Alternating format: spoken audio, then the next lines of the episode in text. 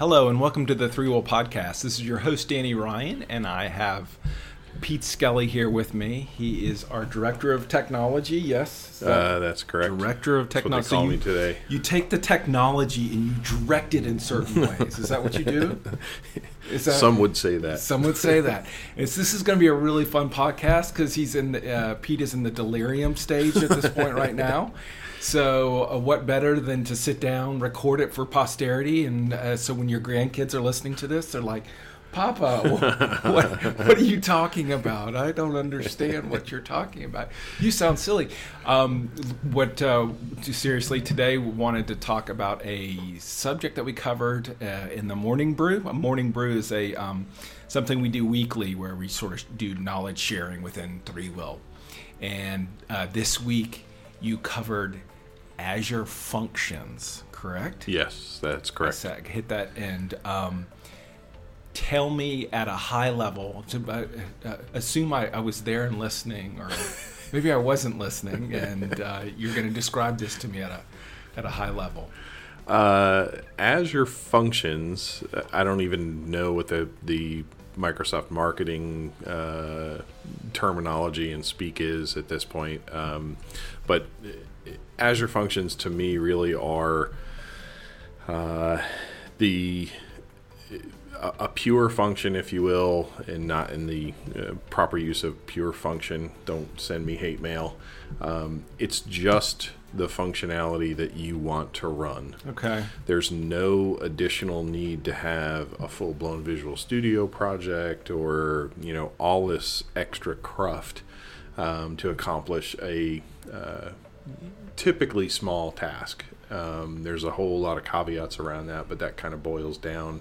You've got something you want to accomplish. It can be chunked very small, and it's kind of a an in and out function that achieves some you know valuable uh, process. So this is previously we take these these and you know you'd build out an app and this app would do have a bunch of functions inside of it and Yep. here we're taking something that's gonna when we're just putting it out there in the in the cloud and uh, something that we can interact with and um, do what we need to do in little bite-sized chunks. Yep. Um, and they go and they do their thing, and they probably, I I guess, just very specific inputs and outputs for this little guy that does his thing. Absolutely. So, uh, Azure Functions are based on the Azure Web Jobs SDK. Okay.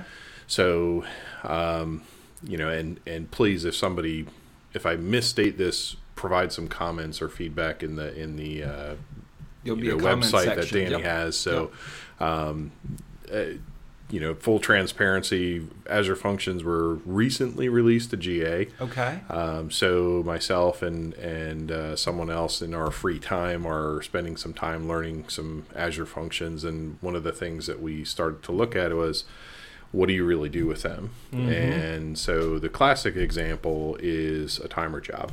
Okay. So probably the the biggest use of web jobs, at least from ThreeWill's perspective, um, for customers or even internal, um, we used web jobs for timer jobs. So we had Well, I love a good web job. I'll tell you that much. so the timer job really was. I just I'm not even going there.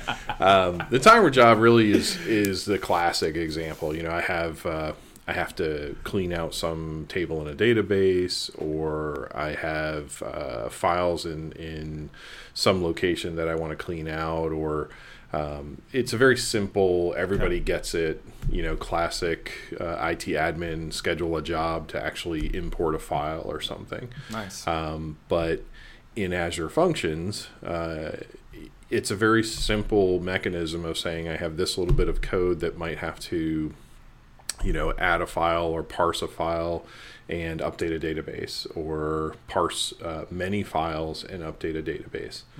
And so you can create these functions that are based on HTTP triggers. So basically, kind of a, a um, fire and forget mechanism, or even endpoints that might serve a mobile app or a custom app or even a, a SharePoint app, for example. Um, they could be timers, they could be blob or queue based, and all of these things are just events.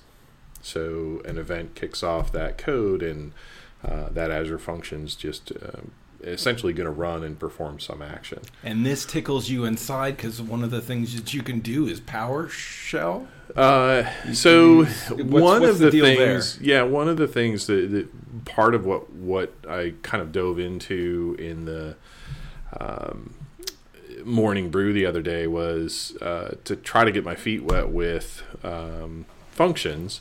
You can do you can write the Azure functions in uh, multiple languages, so they have support for Node and C Sharp and Bash and PowerShell, et cetera. And I figured, hey, PowerShell seems pretty good, and and I had just read um, that everything went GA uh, for Azure Functions, and I also saw an article or blog post by John Liu about using the PNP PowerShell commandlets in an Azure function. So I said, why not give it a shot? Sure. And so using the PowerShell, um, using a PowerShell function, um, and based on an HTTP trigger, I was trying to set up a Microsoft flow from a SharePoint list to kick off an Azure function that would provision a site collection in Boom. Office 365. Boom. And so um, It was easy. Piece of cake. uh, setting everything up was fairly easy, Uh-huh. except for getting the PowerShell PNP commandlets to work. Little did I know, you know, spoiler alert, um, the uh, commandlets had been changed um, probably two weeks prior. And so everything that you know John had written about the names, the commandlet Okay. names were Yeah. changed. So they had used um, you know star.pnp or star.spo for SharePoint Online for their commandlet names, and that caused a couple of problems. And and it was something you could work around, but they recently changed it to star PNP star. So for example, get dash PNP site would get you the site collection. Okay. Um, what I did not know is that that had occurred and that I had grabbed the latest code for the PowerShell commandlets and was trying to thinking that it was an Azure function issue because I've used the PowerShell commandlets enough in the past to know exactly what they were. Um, it's always something simple, and I didn't know what I didn't know, and Yeah. they were renamed. So, in the end, it was real simple to set up.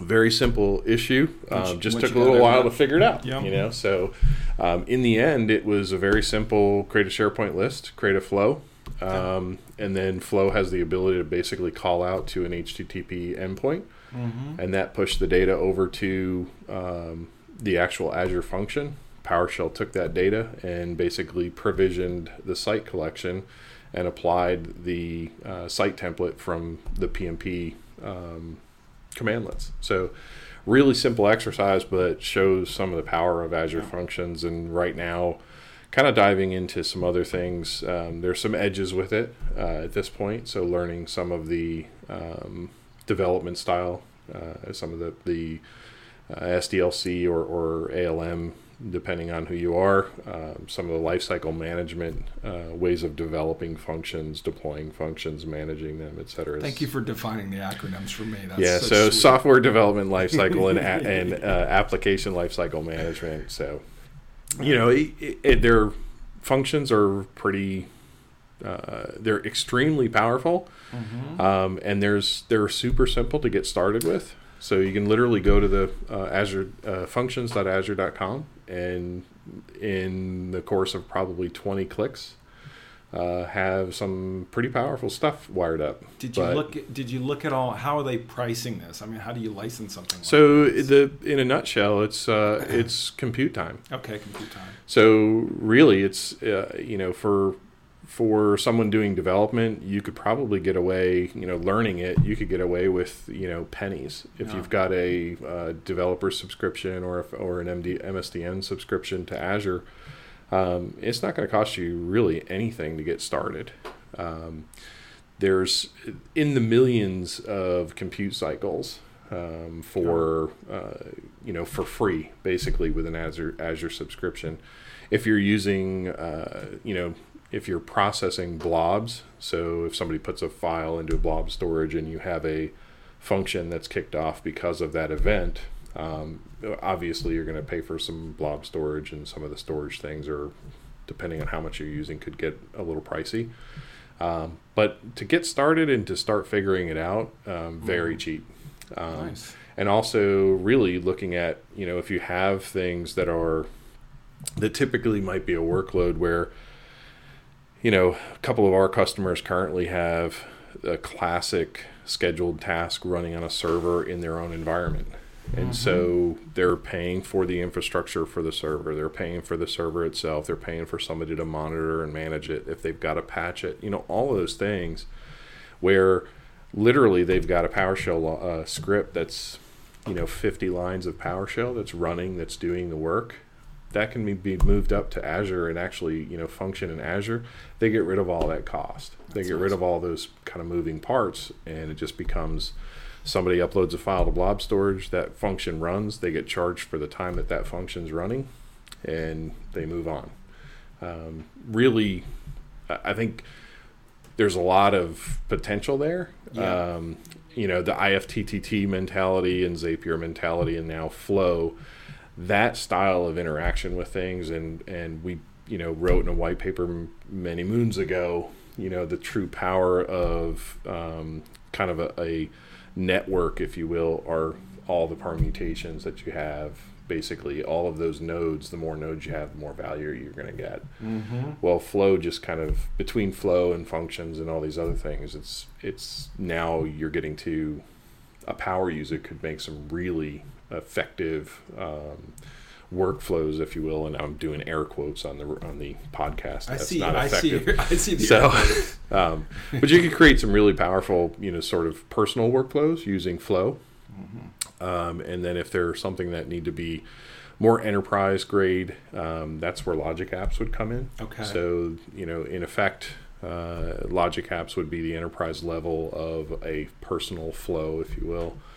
Um, and Logic Apps basically know how to interpret, interact with. You have full access to Azure functions, so it's it's the big boy uh, movement to getting all of the you know business processes that would be event driven within kind of your Office 365 or Azure environment. So, someone getting started with this, besides uh, nailing the class names, or- what would you uh, Figuring out the easy stuff. um, any tips that Start- you would have for them?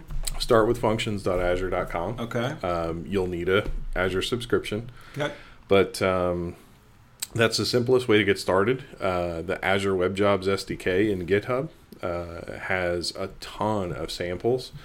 Um, I believe it's Chris Anderson um, did a Azure Functions demo or seminar or session at um, Ignite this year Okay. and that is probably one of the better things I've seen as far as explaining what they are, how to use them, you know, giving you some concrete examples, etc. Mm-hmm. Um, and uh, once you kind of go through the UI to get your feet wet, um, there is an there's several utilities depending on if you're inside of uh, Visual Studio. Me personally, I'm on a Mac, so I'm using some command line tools. So the uh, Azure Functions command line interface uh, actually lets you stub things out and get started kind of in a better um, application lifecycle management. So you're using source control, you're pushing to a repository. Nice. Um, that's actually going to, once you push it, check your code into master, it actually deploys it out to the function. So get a little bit more advanced once you get out of the UI um, in the web. Uh, you got to get some tooling, and, and so that's not there yet. Uh, it's kind of half baked. There's Okay. some really good stuff out there, but it takes a little effort. That's kind of the stage I'm in is getting the pieces and parts together so that you're actually doing the development quote properly versus trying to go through a UI and not being really scalable. Not that there's not value in that, but for our customers, you know, we've got to find a way to actually make that a little bit more ALM compliant. So When do you see first, and we're getting here to the latter stages of this? I'll need to let you get back to work here. um, when do you see first using functions on projects or Azure functions on projects? Are you next I- I- project you're going to be on, or is it, Uh, I think the long are you gonna dependency right now is does the customer have Office 365 first Okay. off? Um, if they have Office 365, I think that's the easiest on ramp because then it's just okay. You've got Office 365. Let's get a subscription in Azure, and basically wire up some processes. So one of our customers that I'm working with currently. Um, that's in their plan for 2017. Great. Um, so they're really looking forward to kind of doing some of the things I described, which are kind of timer job based on premises and moving those into the cloud and using just pure compute. So they're not uh, not they don't have servers on prem anymore. Those types of things. Do you mind taking a couple hours this weekend and uh, getting the Jive migration tool over into this functions? Uh, sure for somebody like Actually, the reason why I'm a deer in the headlights today is Yes. because I'm working. Uh, I've been mired in Git for uh, most of the day, trying Uh-huh. to set it up so that we can have uh, multiple Git repositories that share all the same code. So uh, I'm working on your migrator tool right now as we speak. thank you. so Very it's nice. coming. Um, nice. I don't know if it'll be in Azure Functions very soon, but it uh, that's kind of the long term goal for some of this Uh, stuff. so. Focus in on getting the project done. uh, I come, I'm, my, I'm like the number 18th priority around Yeah. here, so I understand that. I, I, I know where I fit into the world. uh, well, with that, thank you so much for taking, especially at the end of the day here, taking some time out just to share, um, you know, share internally at the. Earlier this week and then sharing with everybody here if you're picking this up and um, have any questions, please leave a comment at the bottom of the page. Uh, also, promote your website, Pete. Uh.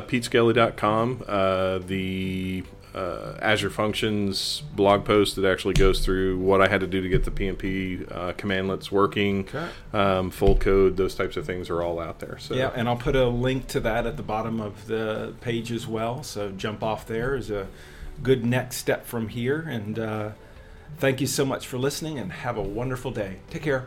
Bye bye.